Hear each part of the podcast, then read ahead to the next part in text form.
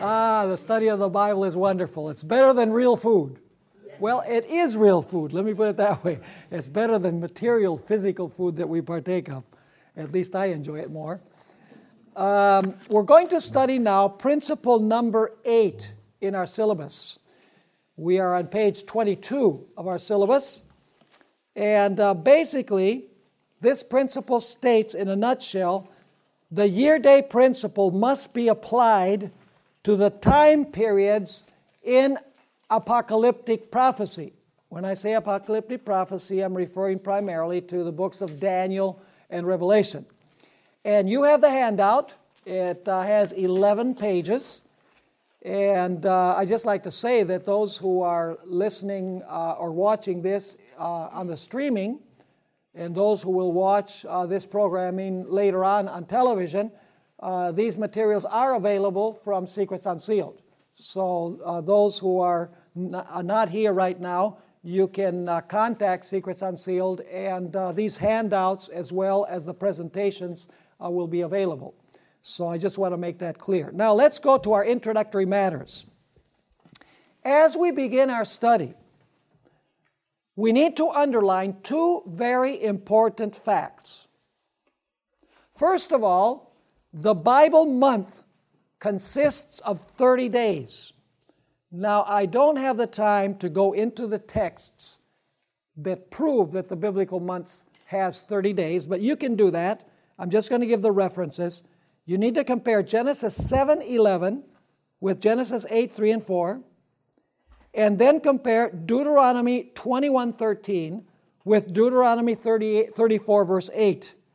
And then you can also look at Esther 4:11 and Daniel 6 uh, verse 7 and verse 12. So if you look at those verses, you're going to find that the biblical uh, month consists of 30 days. Uh, also, the Bible year consists of 12 months. And the texts for that are 1 Kings 4, verse 7, uh, and 1 Chronicles chapter 27 and verses 1 through 15, where the months are actually named. And so uh, we need to know from the get go that the biblical month has 30 days and the biblical year has 12 months. That's crucially important. The year day principle basically means that when the time periods are used in the context of apocalyptic events, that's primarily Daniel and Revelation, which occur between the year 34 and the second coming of Christ, they are to be understood by applying the principle that one literal calendar day is equivalent to one literal calendar year. This is known as the year day principle or the day year principle, day for a year. The preterist and futurist schools, which we've taken a look at already, adamantly deny the year day principle. Most preterists interpret the little horn of Daniel 7 as well as the little horn of Daniel chapter 8 as a nasty individual called Antiochus Epiphanes, who ruled from 171 BC to 164 BC. And uh, basically, uh, he was a Macedonian ruler who desecrated the Jewish temple from 167 to 164 BC. And preterists believe that the three and one half years and the 2300 days are literal time, and they apply to the period of dominion of Antiochus Epiphanes towards the end of the Old Testament period. So, in other words, these periods have no relevance for us today because they were fulfilled in the distant past. On the other hand, most futurists teach that the little horn of Daniel 7 represents a future personal Antichrist who will sit in a rebuilt Jewish temple in the Middle East for three and one half literal years at the end of the Christian dispensation or towards the end of the Christian dispensation. They also believe that the little horn of Daniel 8 represents Antiochus Epiphanes and that the 2300 days are literal time. The common denominator of both systems is that they believe that the three and one half times and the 2300 days are to be taken as literal time.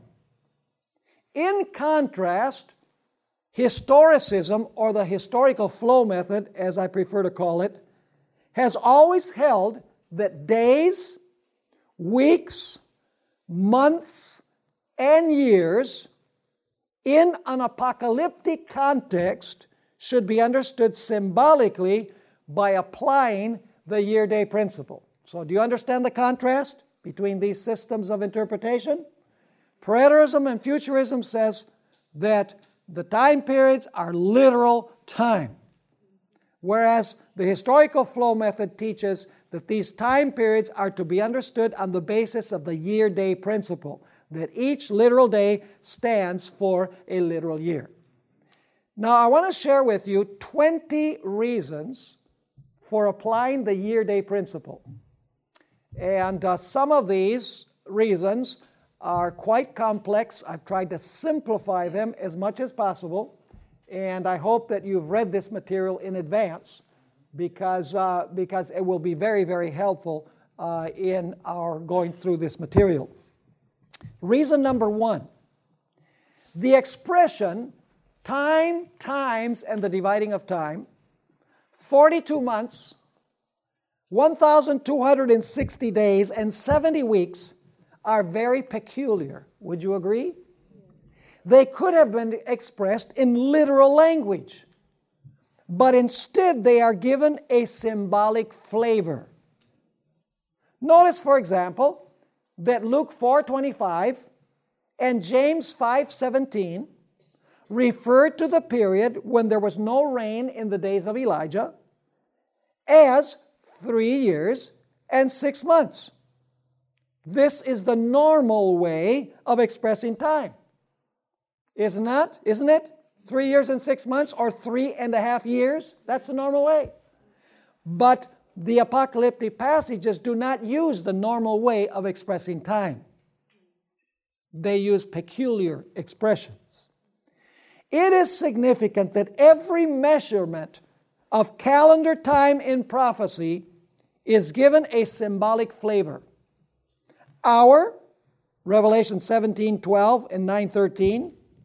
Day, Revelation 12, verse 6. Week, Daniel 9, 24 to 27. Month, Revelation 13, verse 5. And year, Daniel 725. Do you notice all of the measurements of time use this principle? It is also significant that non apocalyptic prophecies, that is, prophecies, uh, classical prophecies and typological prophecies, express time in literal language. Like, for example, 70 years of Babylonian captivity, 400 years that Israel would spend in Egypt, 120 years at the time of the flood. So, when you're dealing with literal persons performing literal actions, you have literal time periods. Does that make sense? Yes. Reason number two the symbolic time periods are always found within the context of apocalyptic passages where symbols predominate. Are you understanding this point? In other words, the time periods are used with a host of other symbols in the same context. For example, the three and one half times are found in the context of four symbolic beasts a symbolic sea, symbolic winds, symbolic clouds, symbolic horns, and a symbolic little horn. So, would you expect the time period to be symbolic? Of course. Similarly, the 1260 days are found in the context where a symbolic woman clothed with a symbolic sun stands on a symbolic moon with 12 symbolic stars on her head. She is persecuted by a symbolic dragon who has seven symbolic heads, ten symbolic horns, and who casts a third of the symbolic stars to the earth. So, why would the time period not be symbolic? In Revelation 13, the 42 months are found within a context where a symbolic composite beast with 10 symbolic horns receives its power from a symbolic dragon. It also arises from a symbolic sea later uses a symbolic Im- uh, raises a symbolic image beast to impose a symbolic mark. So, once again, the time period is expressed within a very symbolic context where symbols predominate. The same could be said about Daniel 8, where the 2300 day prophecy is found. We have a symbolic ram, a symbolic he goat, and a symbolic little horn. It only stands to reason that if the scenes where these time periods are found in are symbolic, then the time periods must also be symbolic. Now, does that make sense? Absolutely. Reason number three, we're on a roll. Praise the Lord. The little horn of Daniel 7 arose among the ten horns on the head of the fourth beast.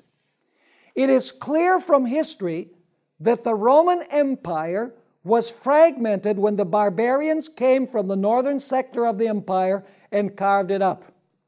Daniel 7 makes it clear that there are no gaps in the historical flow of nations. The lion is succeeded immediately by the bear. The bear is immediately succeeded by the leopard. The leopard is immediately succeeded by the dragon beast. The dragon beast then sprouts the ten horns, and the little horn then rises among the ten. Are you following the sequence? Now, if the little horn arose among the ten, and the ten were complete in 476 AD, and the little horn ruled until the judgment. Are you understanding me? When does the judgment begin? In 1844. Then the three and one half times of the dominion of the little horn must be 1260 years and not literal days. Are you catching the point? If the days were literal, then the little horn would have ruled only from 476 to 479 AD. But the fact is that the Roman Catholic Church ruled for 1,260 years.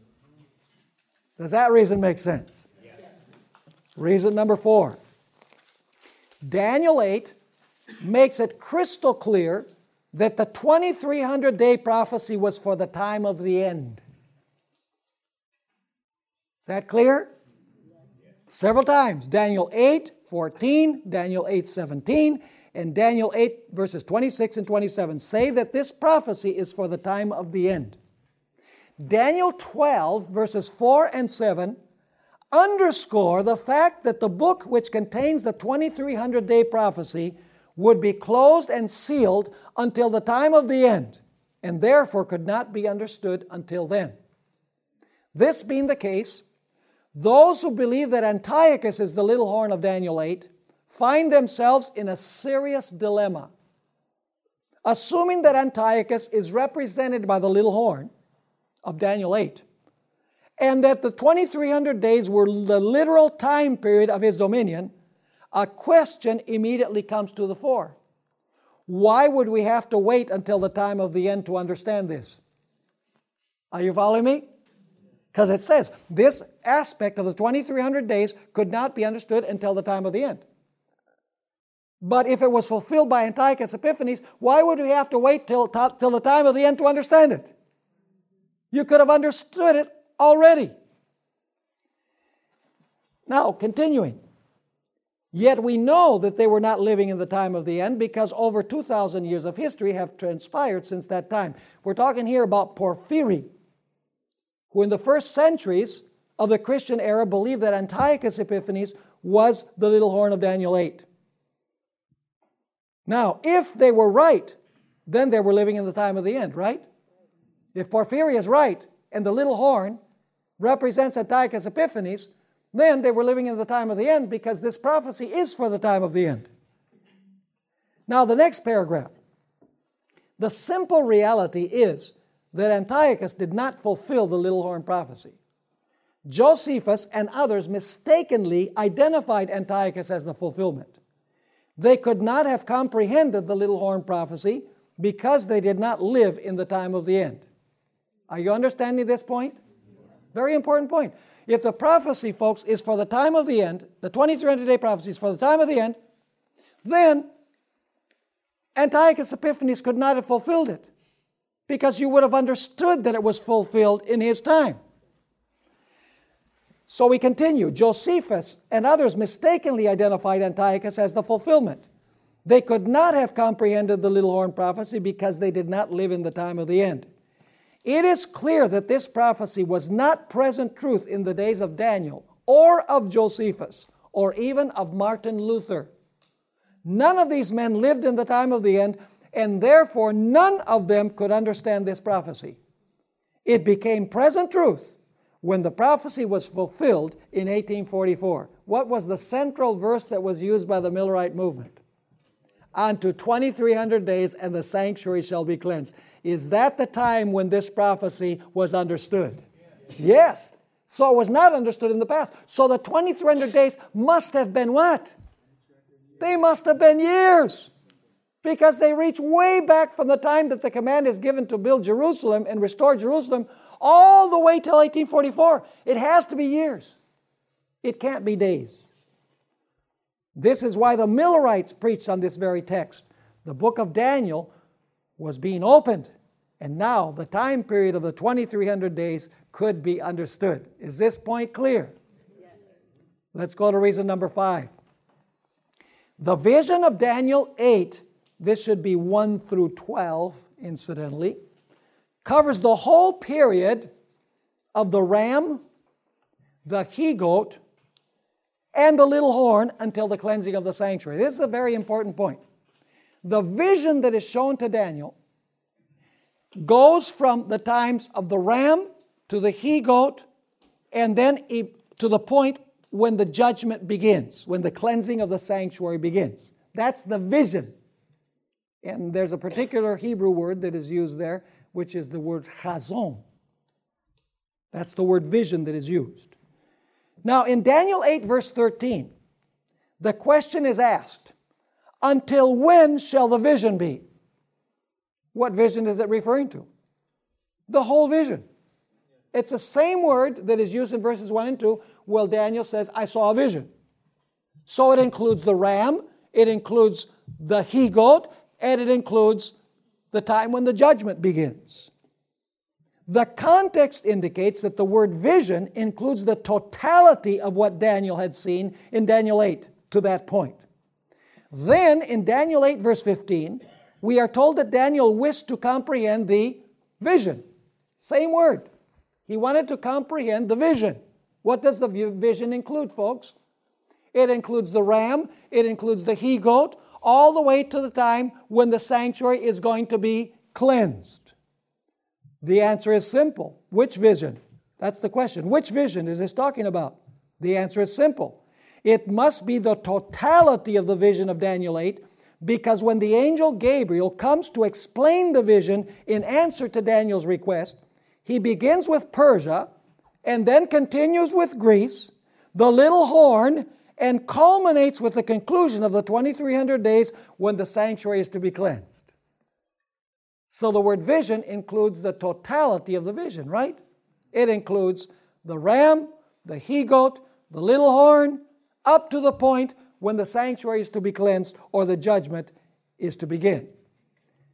Thus, it is clear that the 2300 days, which cover the whole vision of Daniel 8, must involve what? Centuries, not literal days. And literal days would be six uh, and one half literal years, approximately. Incidentally, this explains the reason why Daniel 8 begins with Persia and not with Babylon. You know, usually we say, well, the reason why Daniel 8 doesn't begin with a symbol for Babylon is because Babylon is about to, about to disappear from history. But that's not the real reason. Because Babylon was still going to rule for 12 years. So Babylon was not at the point of passing away. There's another reason why Daniel 8 begins with Medo with Persia instead of beginning with Babylon like Daniel 2 and Daniel 7. You say, what is that reason? Let's continue. The 2300 days begin when Persia gives the decree to restore and build Jerusalem. And that is why the vision begins with Persia. Because if you had begun with Babylon, it would give the impression that the 2300 days have to begin with the kingdom of Babylon. Are you following me or not? Thus, Daniel 8 and 9 must be connected in order to comprehend the 2300 day prophecy. Is this point clear? Now, uh, notice this chart that you have at the top of page 4. The chart at the top of page 4. Do you see there? The vision equals what? The ram, the he goat, pagan and papal Rome, which uh, is symbolized by the little horn, up to the point of the judgment. So the question is when the, when the question is asked, until when is the vision? The answer is 2,300 days is the vision. Can that be six and a half years? Come on, be real. It includes all of this. So the 2,300 days must be years. They have to be years because the 2,300 days covered the entire vision. And the vision includes the ram, the he goat, pagan, papal Rome, up to the time when the judgment begins. Is that clear? Now let's go to reason number six. What do conservative evangelical scholars do with the prophecy of the 70 weeks? See, here you have a fly in the ointment. Don't they have to employ the year day principle to convert the weeks to years? Are you understanding the question? The answer is that they attempt to get off the hook by saying that the expression 70 weeks really means 77s or even 70 weeks of years. In this way, they get rid of the year day principle. This they must do because if they employed the year day principle for the 70 weeks, they would have to employ it for the other prophetic periods in order to be consistent. Let us now look at a few facts about the word translated week here in Daniel 9. Is it true that, that it, 70 weeks is 77s or 70 weeks of years? Is that really what it means? So that you don't have to apply the year day principle? That's not what it means at all. Let's notice the evidence. Is it true that the Hebrew word Shabua, which is week, should be translated sevens or weeks of years? This word is used a total of 19 times in the Hebrew scriptures, the word Shabua, which is week. And in every single instance, it refers to a literal week of seven days. And you have all of the references there. I put them in parentheses for you. Evangelicals frequently use Daniel 10, 2 and 3 as an argument for translating the word Shabua as weeks of years. They point out, and this is an important point, they point out that in these verses, the word weeks is qualified by the word days. In other words, weeks of days. Daniel is speaking about his period of fasting. He said, I, I fasted for three weeks of days. That's what it literally says in the Hebrew. So they say, see, if this is weeks of days, then the other one is weeks of years. But there are problems with that interpretation. They then imply that if these are weeks with the qualifier days, then the other weeks without the qualifier days must mean weeks of years. Are you catching their argument? It's pretty crafty, but it don't work. For example, the New International Version translates the word week with seven or sevens in Daniel 9 24 to 27, but then translates the very same word as weeks in Daniel 10 verses 2 and 3. Isn't that interesting? The problem with such an explanation is that it ignores the meaning of the Hebrew idiom weeks of days. What is meant by Daniel when he says that he fasted for three weeks of days? Let's notice. When the word week in Hebrew is qualified by the word days, it simply means full weeks. Three full weeks when it says weeks of days. Notice the following examples. In Genesis 19, 29, 14, and Numbers 11, 20, and 21, and Judges 19, verse 2, the Hebrew literally reads month of days. Is there a month that does not consist of days?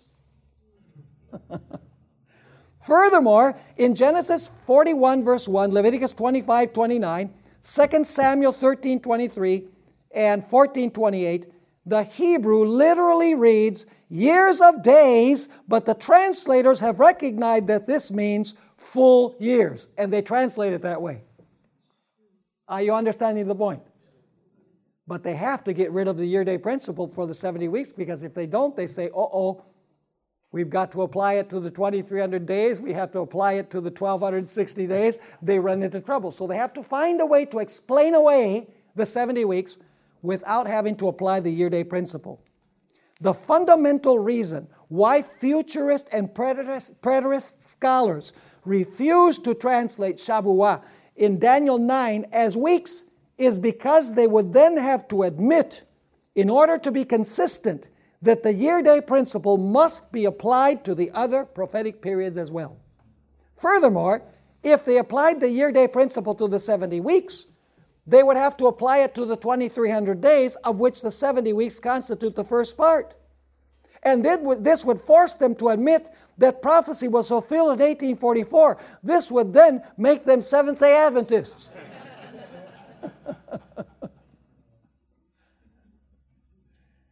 Incidentally, the Septuagint translates the Hebrew Shabua with the Greek hebdomas. This word is consistently translated week. So much for the idea of trying to explain away the 70 weeks and say we don't have to use the year day principle. You do have to use the year day principle with the 70 weeks. And if you use it for the 70 weeks, you have to use it for the other prophetic time periods as well.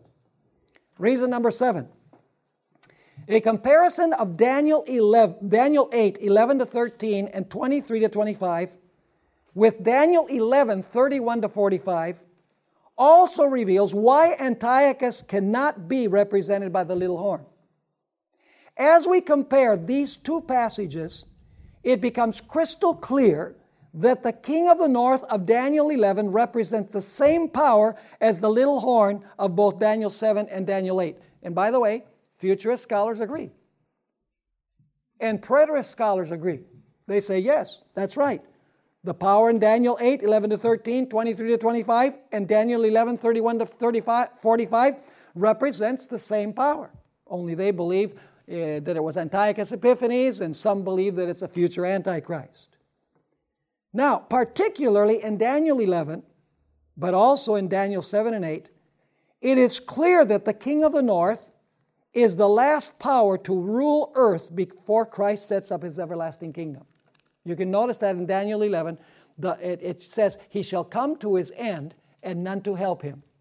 In other words, the last power to rule on earth is going to be the king of the north. And we also know that it's going to be the little horn because he's destroyed by the brightness of Christ's coming. Now, this is also true of the little horn of Daniel 8. He is broken without hand, an expression that is used in Daniel 2:34, Daniel 8:25, and 11:45. The little horn, or king of the north, is destroyed by Christ at his coming. Obviously, this makes it impossible for Antiochus Epiphanes to be the little horn. Unless Antiochus Epiphanes resurrects. and I don't think anybody would stand for that, not even liberal or conservative dispensationalist scholars. Let's continue. Daniel 11, 31 to 45 also contains many, many elements which are in common with the little horn of Daniel 7. These considerations leave no doubt that the little horn of Daniel 7, the little horn of Daniel 8, and the king of the north of Daniel 11 symbolize the same power. Thus, those who see the little horn of Daniel 7 as a future Antichrist and the one in Daniel 8 as Antiochus Epiphanes are at a loss to explain why Daniel 11 blends the description of the little horn of Daniel 7 with that of the little horn of Daniel 8. Why would Daniel 11 blend the two descriptions if they represented two different powers, one past and the other future? Reason number eight. In the book of Daniel, the word days can mean years. That shows that the Hebrews use this principle. They use the word days to express years. And this is found in the book of Daniel. Let's notice. Daniel 1 verse 5 refers to three years. But in Daniel 1:18, the same period is described as what? as days. The seven times of Daniel 4:25 are referred to as days in Daniel 4:34. Daniel 5:11 speaks of days of Nebuchadnezzar. That means the years of Nebuchadnezzar. These days were obviously years. And then you can compare Daniel 2:28 and 44 where latter days and days of these kings means what? Years. So Daniel itself uses interchangeably days and years. Reason number 9. The historical books of the Old Testament use days and years in parallel fashion. Notice the following examples. And we're not going to read all of these, but you can look them up. Exodus 13, verse 10, literally reads in Hebrew that the Passover was to be celebrated from days to days. That's the way it reads in Hebrew. The Passover was to be celebrated from days to days. What does that mean? From year to year. And that's the way that it's translated. Even though the Hebrew says from days to days. In 1 Samuel 20, verse 6, the Hebrew literally reads sacrifice of the days. But the context clearly shows it refers to the yearly sacrifice. So for, for the Hebrew thinking, days is interchangeable with what? Interchangeable with years in the historical books of the Old Testament. In 1 Samuel 2:19, literally the Hebrew says from days to days, and it's translated from years to years. 1 Samuel 121 literally reads in the Hebrew sacrifice of the days. Translations render it sacrifice of the years or the yearly sacrifice. You find the same thing in Judges 11, verse 40. It literally reads from days to days, four days each year. It means from year to year, four days each year. 1 Samuel 27, verse 7 literally reads days and four months. What does that mean? It means a year and four months. 1 Kings 1 1 says that David was stricken in days. But what does that mean, he was stricken in days? It, he was stricken in years. Genesis 47, verse 9, is an interesting verse in that Jacob speaks of the days of my years. Literally in Hebrew, it says the days of my years. In Genesis 5, verse 5, we find that Adam, the days of Adam were 930 years. And in Genesis 6, verse 3, you have once again days linked with years. It says, His days will be 120 years. So, is it common in Hebrew way of expressing to use days and years interchangeably? Yes, it was common among the Hebrews to do this. Now, let's go to reason number 10. Not only do we find Daniel using days and years in a similar fashion, not only do we find the historical books of the Old Testament also using days and years interchangeably, we also find that in Old Testament Hebrew poetry, days and years are employed in synonymous parallelism. You know what synonymous parallelism is? Hebrew poetry is characterized by parallelism, and there are three basic types. There are variations, but there are three basic types. One is called synonymous parallelism. That's where the first line in, in, in the verse is repeated in the second line, but in different words. It's parallel to the first line, but different words are used. Then you have antithetical parallelism, which is the first line, the opposite is said in the second line. And then you have what is called synthetic parallelism, which is where the thought of the first line is completed in the second line.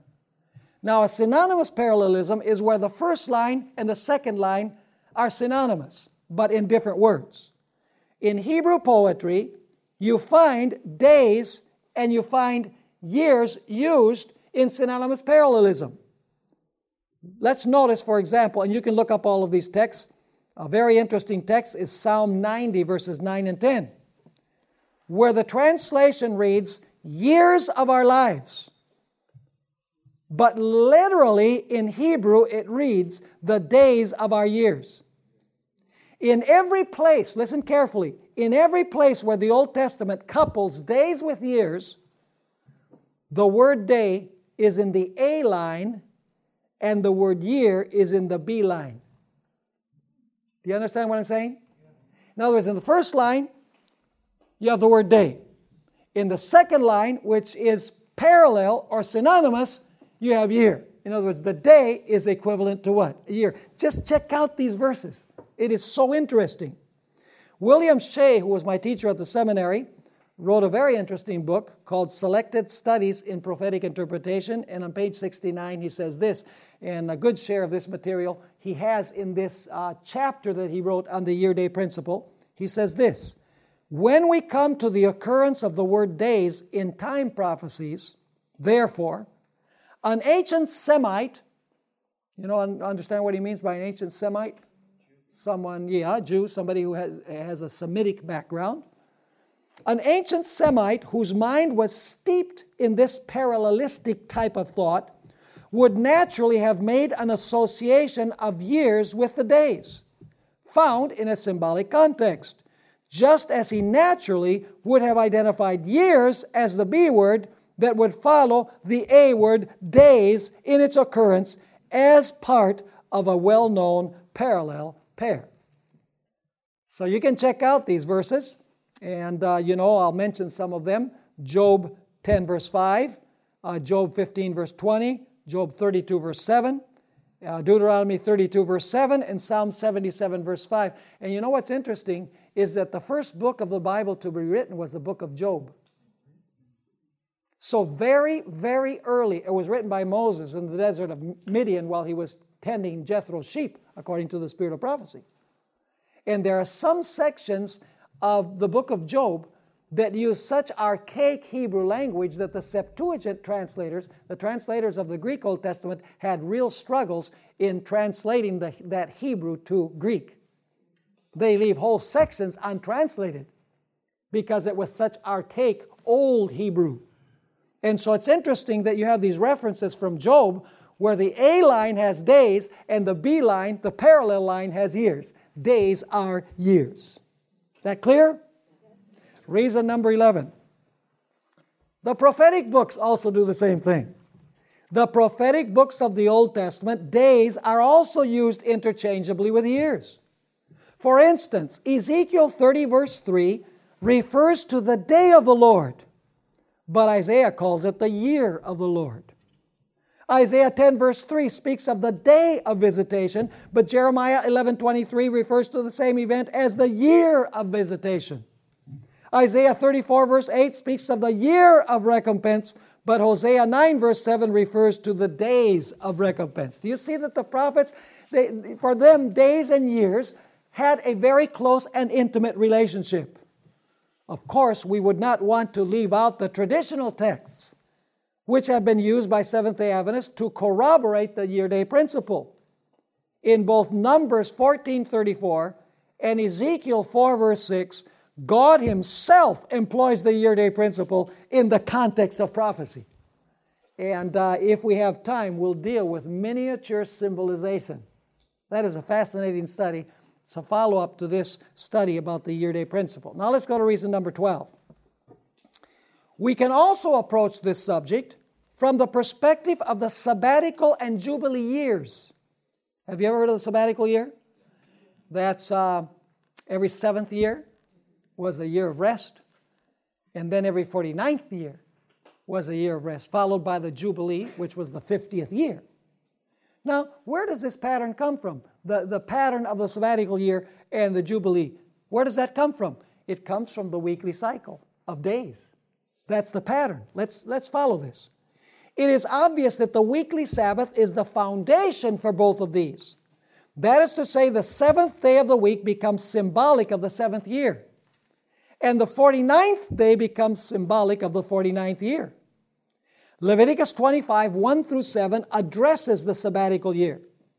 This passage contains the earliest biblical use of the year day principle.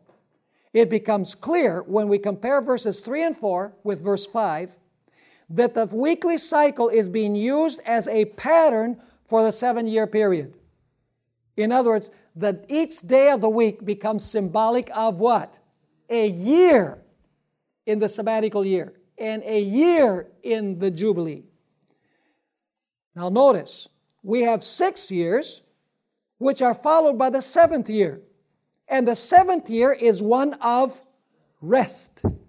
This arrangement is patterned after six days of labor, followed by the seventh day, which is a day of rest. Here we clearly have an example of the year day principle. The same is true of the Jubilee year. Are you understanding this point? A day, the week of days is used as a pattern for the seven year cycle of the sabbatical year. The foundation is the literal days of the week. Let's go to reason number 13. If we accept the testimony of Jesus, the little horn of Daniel 8 cannot represent Antiochus Epiphanes. Jesus made it clear that the abomination of desolation spoken of by the prophet Daniel was still in the future in his day. Did he do that? Oh, you better believe he did. How could Antiochus, who lived in the second century before Christ, fulfill a prophecy which Jesus clearly indicated was still unfulfilled in his day? Furthermore, the little horn of Daniel 7 could not have been fulfilled by Antiochus either, because the Apostle Paul specified that this horn was still future in his day. The book of Revelation also places the fulfillment of this prophecy in the future. Do you understand that point? Yes. Well, mo- some of you do. Reason number 14.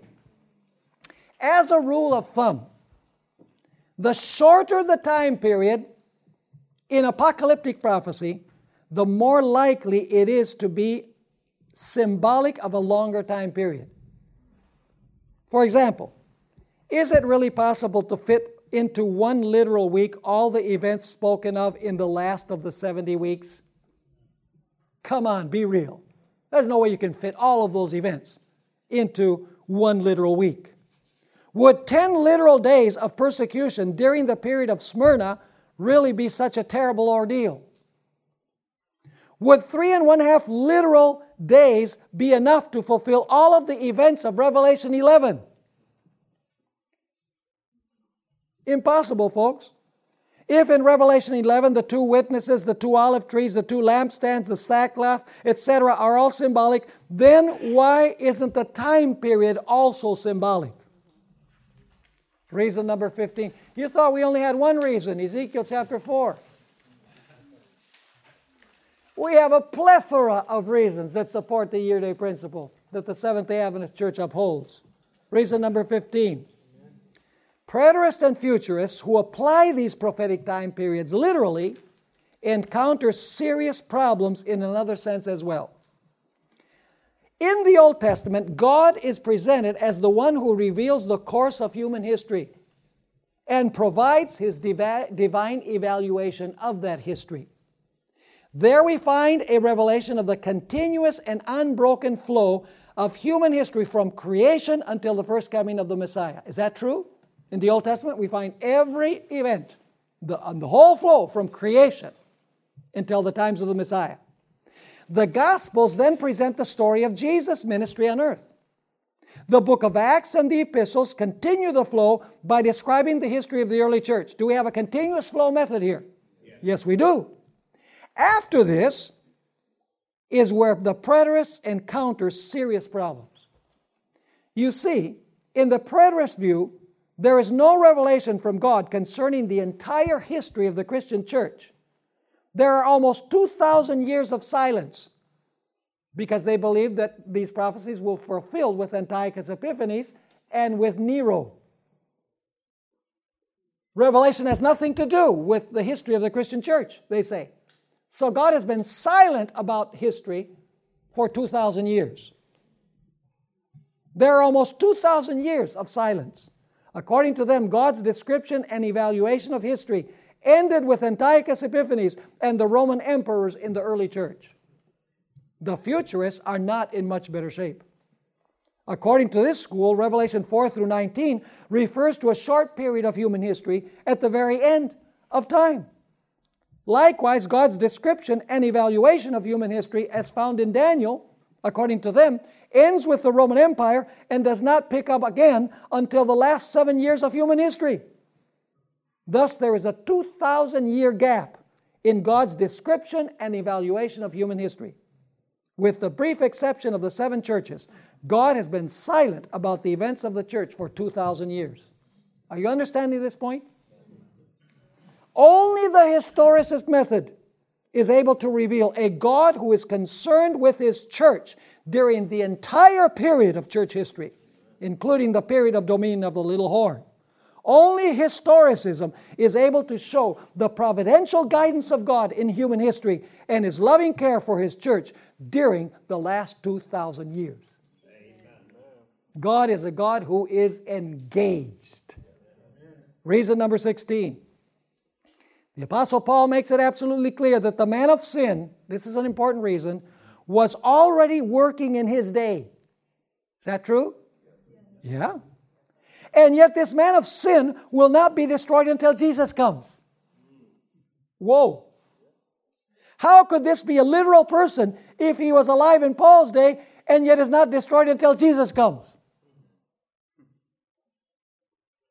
He's not a centenarian, he's a millenarian. Is this one literal man who has lived over 2,000 years? The inevitable conclusion is that the man of sin cannot be a literal man, nor can his period of dominion be literal time. It is also significant that Paul is getting his picture of the man of sin from the little horn of Daniel 7, and the little horn of Daniel 8, and the king of the north of Daniel 11. This being the case, the little horn and the king of the north must have ruled for centuries not for literal days. Reason number 17 the acid test of the year day principle is whether the events forecasted were fulfilled on schedule. In other words, the pragmatic test of historical fulfillment must be applied to the historicist interpretation of these prophecies. Does the historicist method pass the test? Well, notice the following incontrovertible facts. Did the papacy rule for 1260 years? Absolutely. Can these dates be corroborated by history? Yes. Did the church during the period of Smyrna experience 10 years of severe persecution? Yes, the year 303 to 313. Terrible persecution the church suffered during the emperorship of Diocletian. There you have, during the church of Smyrna, the church that is persecuted by the Roman emperors, you have 10 days that are mentioned in connection with that church. 10 years, 303 to 313. It can be proven. Can it be proved that Jesus came in the year 27 AD to be baptized, and he was baptized? That he died in the middle of the week? And that Stephen was stoned in the year 34? Absolutely. Was this prophecy of the 70 weeks fulfilled? Yes. It was. How about the prophecy of the 2300 days? The Millerites did indeed preach from Daniel 8:14 that the sanctuary was about to be cleansed. And this preaching took place right before the 2300 years came to an end. Why didn't they preach from some other text? Simply because God wanted to bring to the world's attention that the 2300 years were about to end and a significant event was about to take place in heaven. The great Second Advent awakening in the 1830s provides powerful evidence that the year day principle must be applied to Daniel 8, verse 14. Historical fulfillment shows that this is the way to interpret these time prophecies. Finally, the churches were closed and Bibles were forbidden in France during the French Revolution according to Daniel, uh, Revelation chapter 11, for about three and one half years, from March of 1793 to November of 1797. It did happen exactly the way it says in Revelation 11. So the acid test of historical fulfillment shows that these days are not days, that these months are not months, but these days and months are actually what? Years. Reason number 18 I leave this till last because scholars are not always right. Many great Bible scholars, both Seventh day Adventists and non Seventh day Adventists, have understood and taught the year day principle. Unfortunately, after the great disappointment of 1844, and we've studied this in a previous class, Protestants gave up on the year day principle and used that was used by the Millerite to calculate prophetic time periods. In other words, because Jesus did not come as predicted in 1844, the Protestant world threw out the method which the Millerites had used. Thus, they threw out the proverbial baby with the bathwater. We will limit ourselves to comments which were made by two men whose last name is Newton. One is Sir Isaac Newton. Have you ever heard of him? Notice what he says three times and a half. That is for 1,260 solar years, reckoning as time for a calendar year of 360 days and a day for a solar year after which the judgment is to sit, and they shall take away his dominion, not at once, but by degrees, to consume and to destroy it unto the end. See, he had the year day principle right, Sir Isaac Newton. And then there was another individual, Bishop Thomas Newton, who said this We must therefore compute the time according to the nature and genius of the prophetic language. A time and times and half a time are three years and a half and the ancient Jewish year consisting of 12 months and each month of 30 days. A time and times and half a time, or three years and a half, are reckoned in Revelation 11, 2 and 3, 12, 6 and 14, as equivalent to 42 months or a, a thousand two hundred and three score days. And a day in the style of the prophets is a year. I have appointed thee each day for a year, saith God to Ezekiel 4, verse 6. And it is confessed that the 70 weeks in the ninth chapter of Daniel are weeks of years, and consequently, 1260 days are 1260 years. Interesting. Neither of these individuals was a Seventh day Adventist. And yet they believed in the year day principle. Let's go to reason number 19 because time is running out. Practically every futurist writer is willing to concede that the seven churches represent seven periods of church history. Even conservative uh, scholars, particularly, they say the seven churches represent seven periods of church history. Most see Ephesus as a symbol of the apostolic church. Let's take a look at the fourth church, Thyatira. It is obvious to any objective reader that this church bears many similarities to the condition of Israel during the period of Elijah. Notice the following parallels. In both cases, Jezebel instigated the apostasy. In both cases, the cardinal sins were fornication and idolatry. In both cases, there was no rain. In both cases, Elijah fled. In both cases, Elijah was sustained in his flight to the wilderness. In both cases, the apostasy lasted three and a half years church of Thyatira, and the experience of Elijah. These parallels indicate that the church during the period of Thyatira is reliving the story of Elijah. Yet the historical period of the church of Thyatira does not last only three and one half literal years, not even by the calculations of conservative non Adventist scholars. Are you understanding my point? If in Revelation 2 Jezebel is not one literal person, Elijah is not one historical person, rain is not literal rain, fornication is not literal fornication, etc., then the three and a half years are not literal years either. Time and space will now allow us to show that the heart of Revelation 17 represents the second future stage of this Jezebel period of the church. In the case of literal Old Testament Elijah, now this is interesting. In the case of literal Old Testament Elijah, the time period when there was no rain was expressed in normal terms as three years and six months because the time period was literal. But in the case of symbolic Elijah, the period is described as 1,260 days and time, times, and the dividing of time. Does that make sense? Now, reason number 20 is one that I mentioned previously.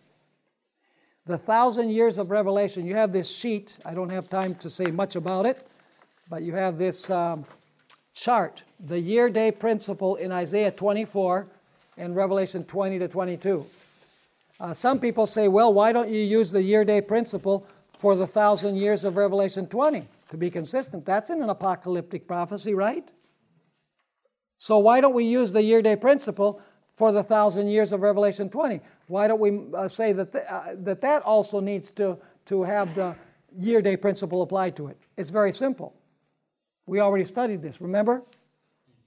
Notice this chart. It's a very interesting chart. On the left side, you have Isaiah 24. On the right side, you have Revelation 20 to 22. You have all of the parallels between Isaiah 24 and Revelation 20 to 22. Now, you have capitalized one key word in the left hand column. What is it? The word days. What is the equivalent word in the right hand column? Years. It is years. You see, we don't have to apply the year day principle to the thousand years because Isaiah already does that.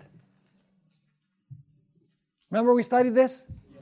Isaiah says that the, that the kings of the earth and the hosts of the high ones will be punished for how long? For many days. Revelation, on the other hand, says that the kings of the earth that will be destroyed when Jesus comes, according to chapter 19, and the devil will be bound to the earth for how long? For 1,000 years. So, days in Isaiah is interpreted as years in Revelation. The Bible itself, when you compare one text with another, contains the year day principle. So, my question is do we have sufficient reason from Scripture to believe that in Bible prophecy, apocalyptic prophecies, a day is equivalent to a year? We have an abundance of evidence, folks, that that's what needs to happen.